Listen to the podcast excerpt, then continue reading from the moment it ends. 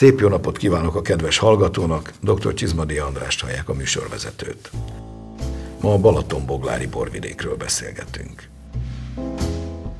A balatoni borrégió nagy déli részén vagyunk Somogyországban, a somogyi dombok lankáin, ahol már a rómaiak is ugyanúgy termeltek szőlőt, mint az északi parton. Aztán persze később a szerzetesek vitték tovább a fáklyát, a somogyvári apátság, a tihanyi, később a pannonhalmi apátság is nagy gazda volt errefelé, és a korabeli iratok tanúsága szerint igen jó borok születtek e tájon.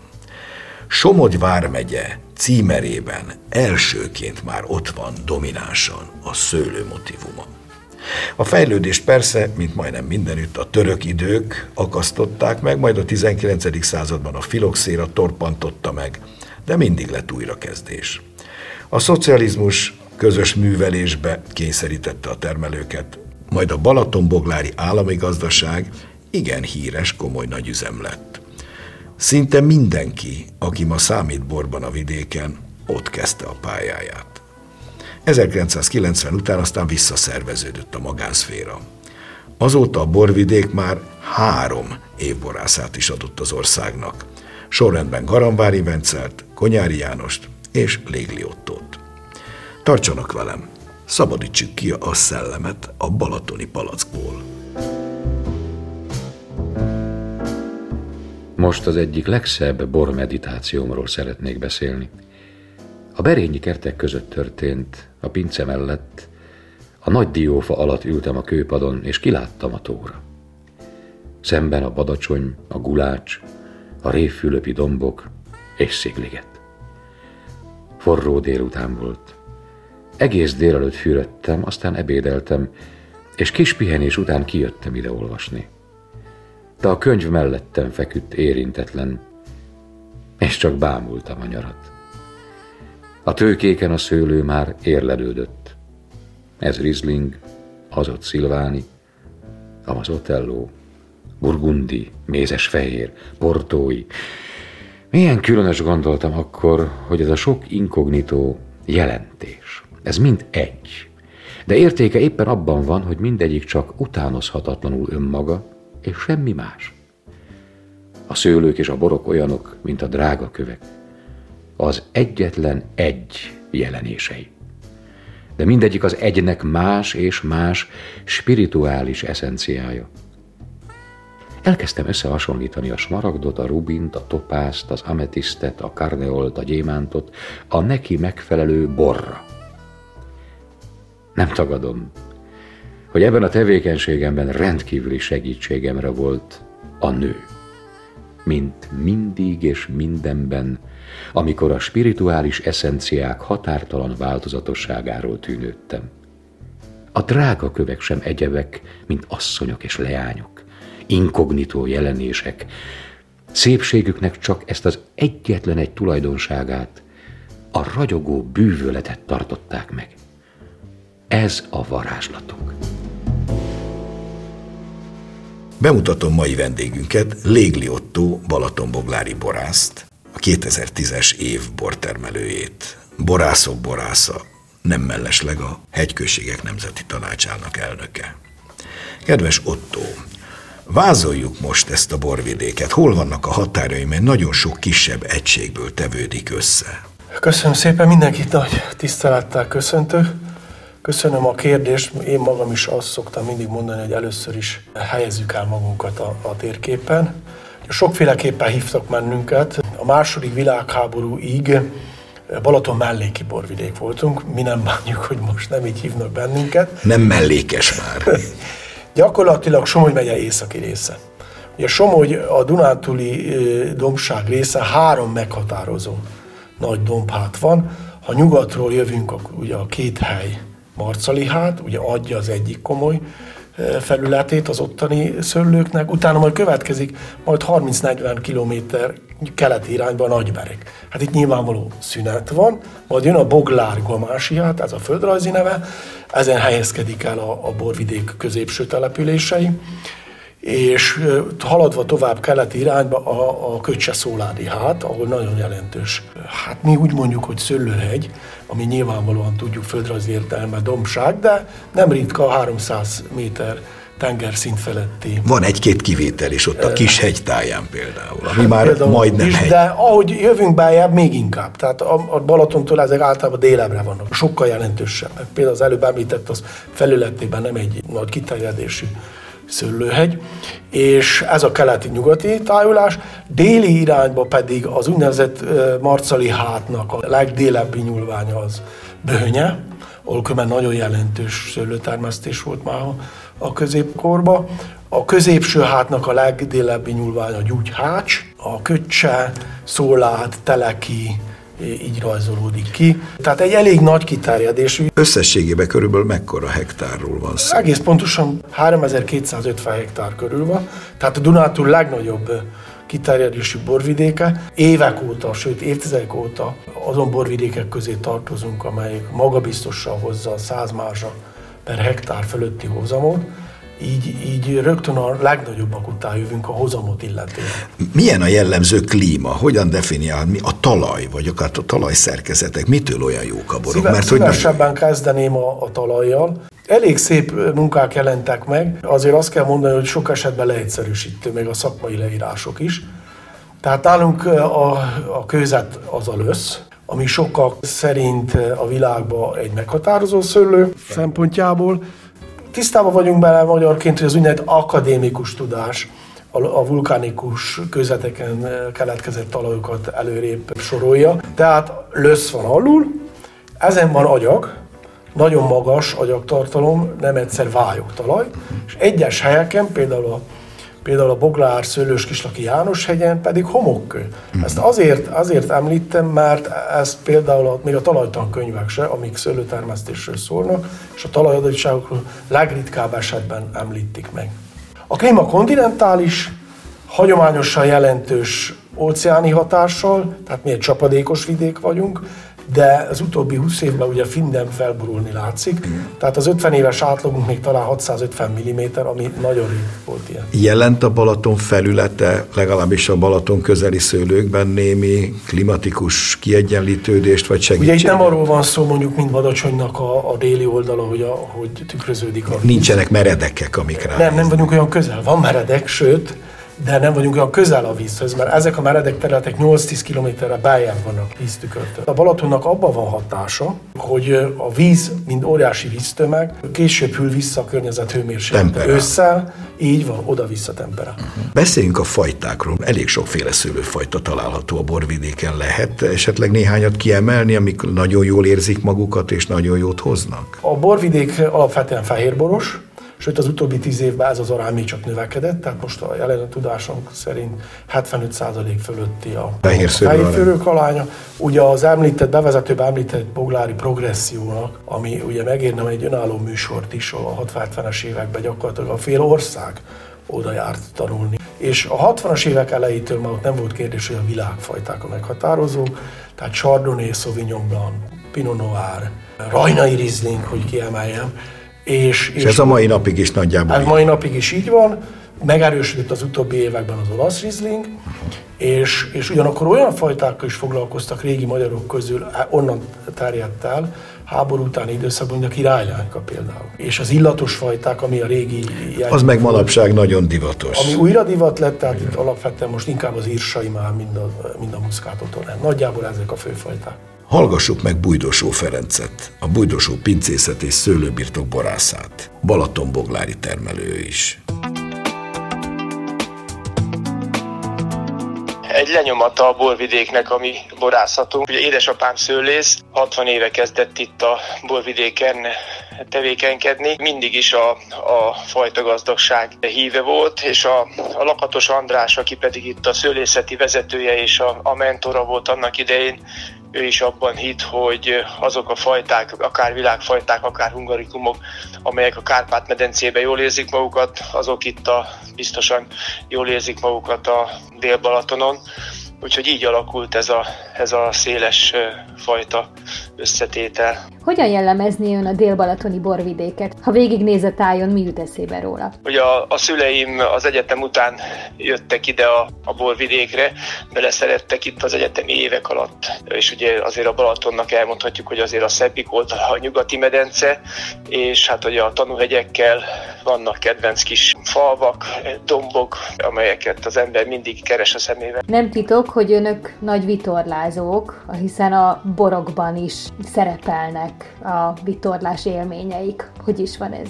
Orsolya húgom volt a marketingért felelős, és ő gyártotta, vagy gyártja mai napig igazából az ötleteket. Ezt ő vetette fel, hogy itt élünk a Balatonparton, vitorlázunk, nem igaz, hogy nekünk ezt nem kell megjelenteni valahogy az arculatunkba, úgyhogy ezt követte aztán az első ilyen címketerv, és aztán 2010-ben álltunk össze Ipacs Gézával, aki ezt azt gondolom, hogy egy magasabb szintre emelte a grafikáival és az ötleteivel. Jelen pillanatban is egy megújuláson esnek át a címkéink. A 2021 tavasza arról szólt, hogy a prémium termékeink egységesedtek. A logón feltüntetjük az 1972-t, mint a cég alapításnak a dátumát. Ugye a szüleim 1972-ben ültették el az első fél hektár szőlőjüket a Szőlős-Kislaki Bánomhegyen, és hát ennek állítunk ezzel emléket most már. Az alapötlet az volt, hogy a régi klasszikus balatoni vitorlás hajókról nevezzük el a borainkat. Ugye a legidősebb hajó, ami aktív és versenyzik a Balatonon, az a Kishamis. Ugye 2010-ben Kishamis névvel bort még nagy merészség lett volna forgalomba hozni, úgyhogy ez egyelőre még várat magára. Ugye jelen pillanatban a Nemere, a Sirokó, a Tramontána többszörös kékszor győztes hajók, tehát ők a zászlós bor névadóink. Önök újabban előszeretettel foglalkoznak a buborékosokkal. Igen, ez is egy régi história, régi szerelem. A 60-as évek végén anyukám készítette itt az állami gazdaságba, Balaton-Boglári állami gazdaságba az első gyöngyöző bort, mint egyetemi gyakornok, Mihály József segédletével, és tulajdonképpen utána indult el itt a borvidéken az állami gazdaság keretein belül a gyöngyözőbor készítés, majd aztán a tankpesgő készítés is, amit ugye Garamvári Vencel folytatott klasszikus tradicionális pesgővel, és ugye ebbe a sorba álltunk mi be. A papíron már a pesgőműhely rajzai elkészültek. Én is a diplomamunkámat annak idején a pesgő gyártásból, pesgő alapborok készítéséből végeztem, németországi pesgőüzem gyakorlatok után álltam munkába, illetve a fiam, aki szintén végzett borász, és most az 5. születét tölti külföldön, éppen egy klasszikus, tradicionális pesgőkészítő üzemben születel. Az első kísérletünk 2020-ban egy petnat termék kísérletezése volt, ugye ez a természetes buborékkal, mustból, erjedő mustból készült pesgőféleség. Ezzel is kísérleteztünk, tehát tulajdonképpen a teljes palettát a gyöngyöző borok világából szeretnénk majd elkészíteni. E sokszínű vidék pesgőben is nagyra képes. Ugyanis kiváló pesgő alapanyagok születnek, sőt születtek már a Balaton-Boglári gazdaság idején is annó. Aztán Garamvári Vencel feltűnése a vidéken megpecsételte ezt az utat. Előbb Chateau Vincent néven, majd garamvári pesgők néven jelennek meg ma már a pesgői. Nagyon-nagyon komoly gyümölcsavakat tud a vidék, ami ugye a pesgőknek az egyik kritériuma. És a lelke. Nem csak a 93-ban, ahogy fogalmazott az úr, jelent meg a Garamvári Vencel a borvidéke, azóta alapvetően már a borvidékről származnak a pesgő alapborai, úgyhogy én nagyon hálás vagyok neki, személy szerint is sokat tanultam tőle, és meg kell említeni a szerepét abban is, hogy 12-ben, mikor módosították a törvényt, és lehetőség lett úgynevezett vincerszekt kistermelői pesgő készítésére, abban a Venceléknek nagyon nagy szerepe. Komoly szerepe volt, így van. És hát azóta is szárnyalnak, nagyon szép pesgőket tesznek az asztalra. És újabban, nem is olyan nagyon újabban, de az utóbbi évtizedben mondhatjuk, megszületett a Légli pesgő is. Ez így van. Talán ott indítanám, hogy családilag Mi mindig pezsgővel kezdtük az étkezést. Nagyon fontos volt. Nagyon helyesen. A családi összetartás és a családi étkezés, tehát ez egy indítatás volt. Azt gondolom, hogy egy olyan kihívás, merem mondani, ez a szakmának a nehéz ipara. Itt nagyon sok félreértés van. Itt palackosárjel és klasszikus pezsgőről beszélünk. Tradicionális. Így van. Ugye itt a buborékok körül azért elég komoly a félreértés, azért én mindig hangsúlyozom, hogy itt klasszikus palackban árjesztett pezsgőről van szó, és amit egyszer már letöltöttünk, onnantól már nincs visszatérés, tehát nem lehet hozzányúlni. A makkegészséges szőlőkkel, és nagyon-nagyon szigorú technológia, ami egy kicsit az én szabad lelkemnek egy fegyelmezettséget is jelent. Saját pezsgősítéssel történik a dolog? Voltak kísérleteink, jelenleg úgy állunk az utóbbi 2-3 évben, hogy a Garamváriékkel közösen, és most már nagyobb arányú a saját pezsgősítés 19-es évjárattól, és hát ez a 10 év alapvetően erről szólt, hiszen ez nagyon kevés idő ahhoz, hogy egy ilyen komoly területen, mint a pezsgő és pezsgősítés komoly tapasztalatunk legyen. Nyilván a célunk az, hogy saját pezsgőnk legyen. Boglárt, noha inkább fehérboros vidékként tartjuk, mégis azért akad néhány nagyon komoly vörösbor is, köztük akár csúcsok is. Itt különösen élen járó a konyári pincészet. Konyári János már bebizonyította, hogy akár szexárdi és villányi szintű vörösborokra is képes a vidék, igaz, hogy nem akárhol, hanem csak bizonyos területein. Hallgassuk meg Konyári Borit, az Ikon pincészet és a Késa pincészet borászát, mesél most a balatoni vörösborokról és a családi pincészeteikről. A legelső borászat, amit édesapám létrehozott, a Konyári pince volt 2000-ben. Ugyanaki előtte már voltak eredményei a Szent Donátus pincészetben, ott már elkezdte, amik akkor egyedülálló volt a Dél-Balatonon, hogy a vörösborokat kezdett el készíteni, mert nagyon hitt ebben a borvidékben, és ezt folytatta a bátyámmal a Konyári pincében, nagy sikerekkel, és mivel a bátyám akkor már szakmailag nagyon sok mindent tudott, és sok mindent át tudott tőle venni, ezért egy kicsit felszabadult az ideje, és azért hozta létre 2 barátjával az Ikon borászatot 2007-ben. Ott pedig nagyon hamar kialakultak a különböző borfajták, amiket készített, mindegyiket nagy mennyiségben.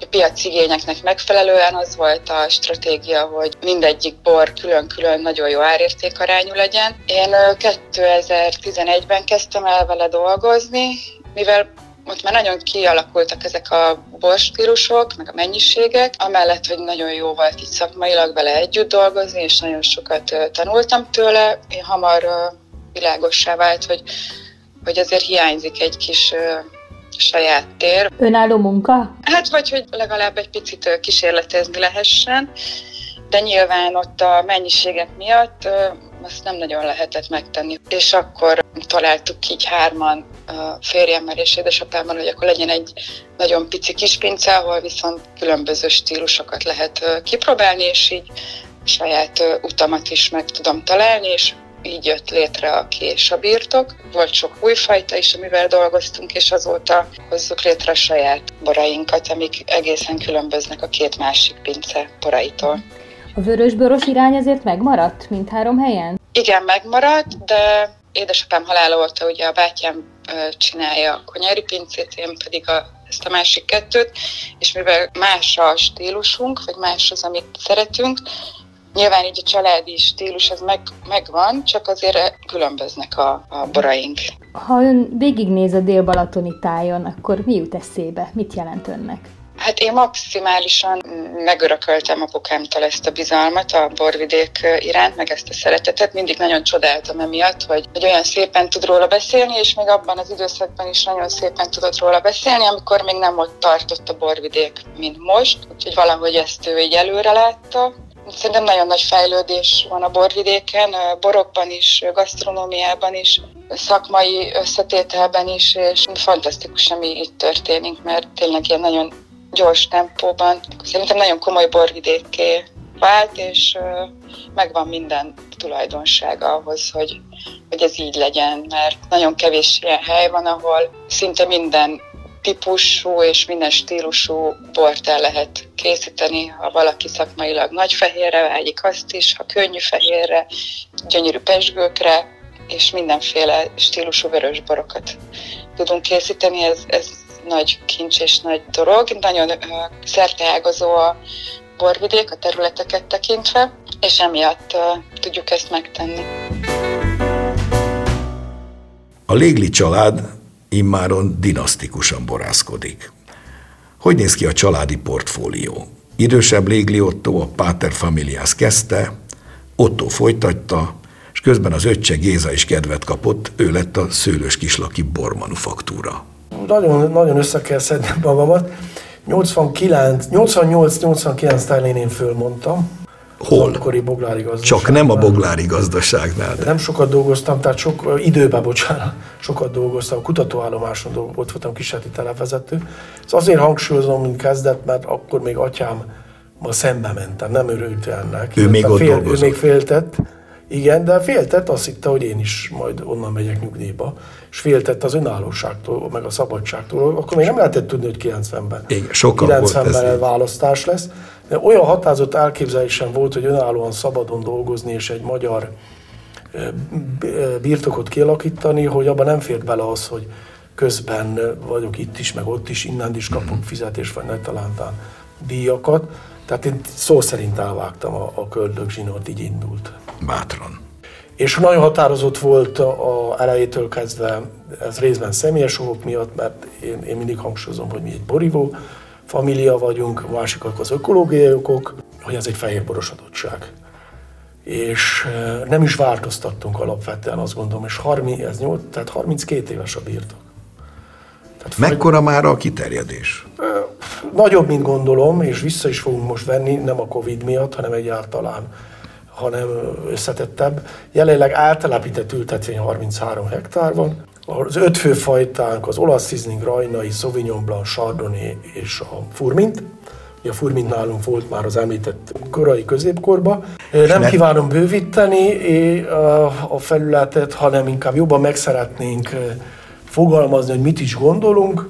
Ugye, mint gondoltunk, belépő szinten a Léglibanként mindez egy küvé alapvetően a két Rieslingnek a házasítása. Nagyon szerencsés. Azt gondoljuk, hogy a legfontosabb egy birtokon a belépő bor. Tehát a legegyszerűbb bor, amiből legtöbb készül, és még úgy ismerek fogalmazni, a legolcsóbb. Ugye nyilván az jut el a legtöbb helyre, és itt van alkalom arra, hogy az üzenet, amit gondolunk, és hogyan gondolkodunk, meg az a felelősség magunkról és a borvidékről eljusson. A közepén gondoltunk valamikor szinte egy házasítást, de alapvetően úgy látszik, hogy a piac inkább fajborokat szeretne. Igen, ez magyarországi mánia még Riesling, mindig. Olasz Sauvignon Blanc, Riesling, ugye úgy is szerepeltetjük elejétől kezdve, ahogy a nemzetközi sztenderdeknek megfelelt. A Rajnait nem kell hozzátegyük, csak itt van. Nálunk szokás, hogy megkülönböztessük. Így az olasztól. És ugye 10-12 éve látókérbe került a pezsgő. Alapvetően erre a háromra szeretnénk koncentrálni, tehát az hívjuk így egyszerűen, ez az úgynevezett belépőszint. A közepén fajborok, de alapvetően Riesling és a pezsgő. A Furmint, ha jól sejtem, az is belekerül a pezsgőbe. Készül pár ezer palack erejéig fahorróba erjesztve, saját élesztővel. Ja, hát ilyen kísérleteink vannak. Nem a divat miatt, hanem egyszerűen kóstolási élmények hatására, hogy például narancsborok, többfajtából is, hogy fahordós kísérletek folyamatosan vannak. Születi időpontra, klónokra, területekre. A narancsborokról ejtsünk néhány szót. Én azt gondolom, hogy a gasztronómiában egy abszolút hiánybetöltő bor. Most nem biztos, hogy olyan lelkesek vagyunk, mint 30 évvel ezelőtt. Közel sincs ott a gasztronómiában a fehér bor, ahol kellene. Alapvetően például a Balaton körül is azért, mert kevés halat márnak, vagy tudnak használni, akik ennek ez lenne a feladatuk. És vannak olyan komoly ételek, ahol a sztereotípiák mindig azt mondták, még komoly oktatóhelyeken is, hogy természetesen ez vörösbort kínál. Pedig ez nem feltétlenül. Én ezen mindig vizatkozom, nyilvánvaló az alapvetően a mártástól függ, de már van mellette egy zöld, akkor teljesen mindegy, hogy az egy kacsa vagy netán még erősebb hús. És itt lépett be mivel mi szeretünk asztal körül még egyszer családilag és barátilag is az élmények hatása alá kerülni, és ez megkerülhetetlen bor nélkül. A kerámikus öcsém révén amfora, muszáj is volt vele dolgoznom. Amforával is kísérleteznek. Igen, és nagyon szép eleményeket értünk el, és nagyon jó, még azt is megmondom, hogy nemzetközi visszhangja is. Olasz Rizling, Furmint. Amforából. Naracs. Héjon árjesztjük. Nem amforába teszem, mert nekem az nem passzol méretileg. Héjon árjesztjük, és utána 500 literes fahordóba kerül, és ott van általában egy évig, és utána palackozzuk. Említsük meg, hogy az amfora egyáltalán nem ördögtől való dolog, hiszen valószínűleg sokkal ősibb, mint a fahordó használat, csak elfelejtődött. Igen, a fahordó talán körül. Kiszorít, a Kaukázus körül, Grúziában is, még mai napig is használják, csak nem amforának hívják, hanem kövevrinek éppen. A narancsborra egészítsük ki a kedves hallgató kedvéért, hogy itt nem arról van szó véletlenül sem, hogy narancsot vagy narancsból készülne a bor, ez ugyanúgy szőlőből készül, csak éppen hosszan tartják a héján, és a színe lesz narancsszínű, és így nem kapta a nevét. De valójában ez egy ősi készítési mód, ha már Grúziát említettük, ők szinte csak ilyen borokat készítenek. A mai napig, több ezer éve. Otto, hogy látszik a borvidék jövője? Milyen perspektívákat látnak manapság a boglári borászok? Én csak a magam nevében tudok nyilatkozni. Én nagyon bízom abban, hogy a helyi érték, a helyi adottságok, a sokszínűség még izgalmasabb lesz. És ezt meg is fogjuk tudni mutatni. Ugye én biztos vagyok benne, Covid-tól függetlenül, hogy turizmus nyilván át fog alakulni, sokkal nagyobb felelősség lesz abban, hogy amit a táj, az értékek rejtenek, hogy az tényleg mélységben, és most már nem kérdés, nemzetközi színvonalon meg tudjuk mutatni. Elköszönök vendégünktől, és megköszönöm Légli Ottónak a szíves közreműködést a műsorban.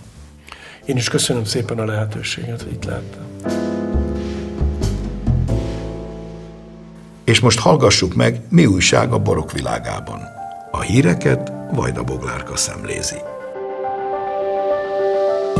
Rekordösszeggel, mintegy 13 millió forintos bevétellel zárult a Budapest Borfesztivál és a Magyar-Máltai Szeretetszolgálat jótékonysági borárverése, amelyen új mentőautó vásárlására gyűjtöttek. A 39 árverési tétel, valamint a Magyar-Máltai Szeretetszolgálat saját borai összesen 12.880.000 forintért keltek el.